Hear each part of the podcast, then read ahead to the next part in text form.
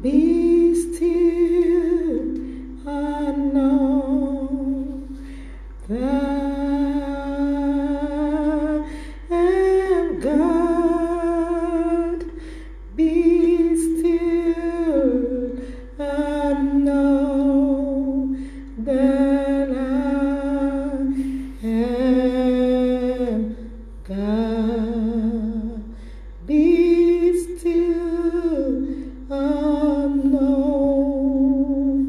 Be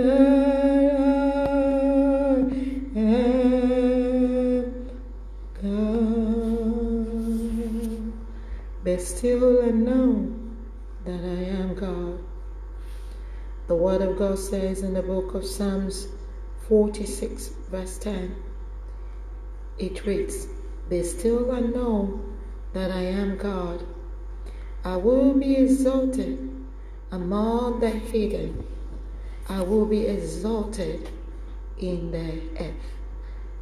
What is it that you are going through? The Word of God for you tonight, the Word of God for you today, the Word of God for you this morning, the Word of God for you this afternoon is Be still and know that I am God.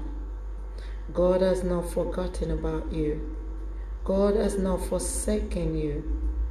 God has not closed your case. He is still in the business of wrought-in miracles or bringing solution on closing the case of the wicked against you. He's still in the business of fighting your battle. What God is saying to you today is be still. Take your hands off the battle. The battle is of the Lord. It's not of him that willeth, not of him that runneth, it's of the Lord that showeth mercy. Hold them there, my brother. Hold them there, my sister. God has not finished with you yet. His word for you today is be still and know that He is God. God bless you. Don't give up. Don't give in. Don't throw in in the towel.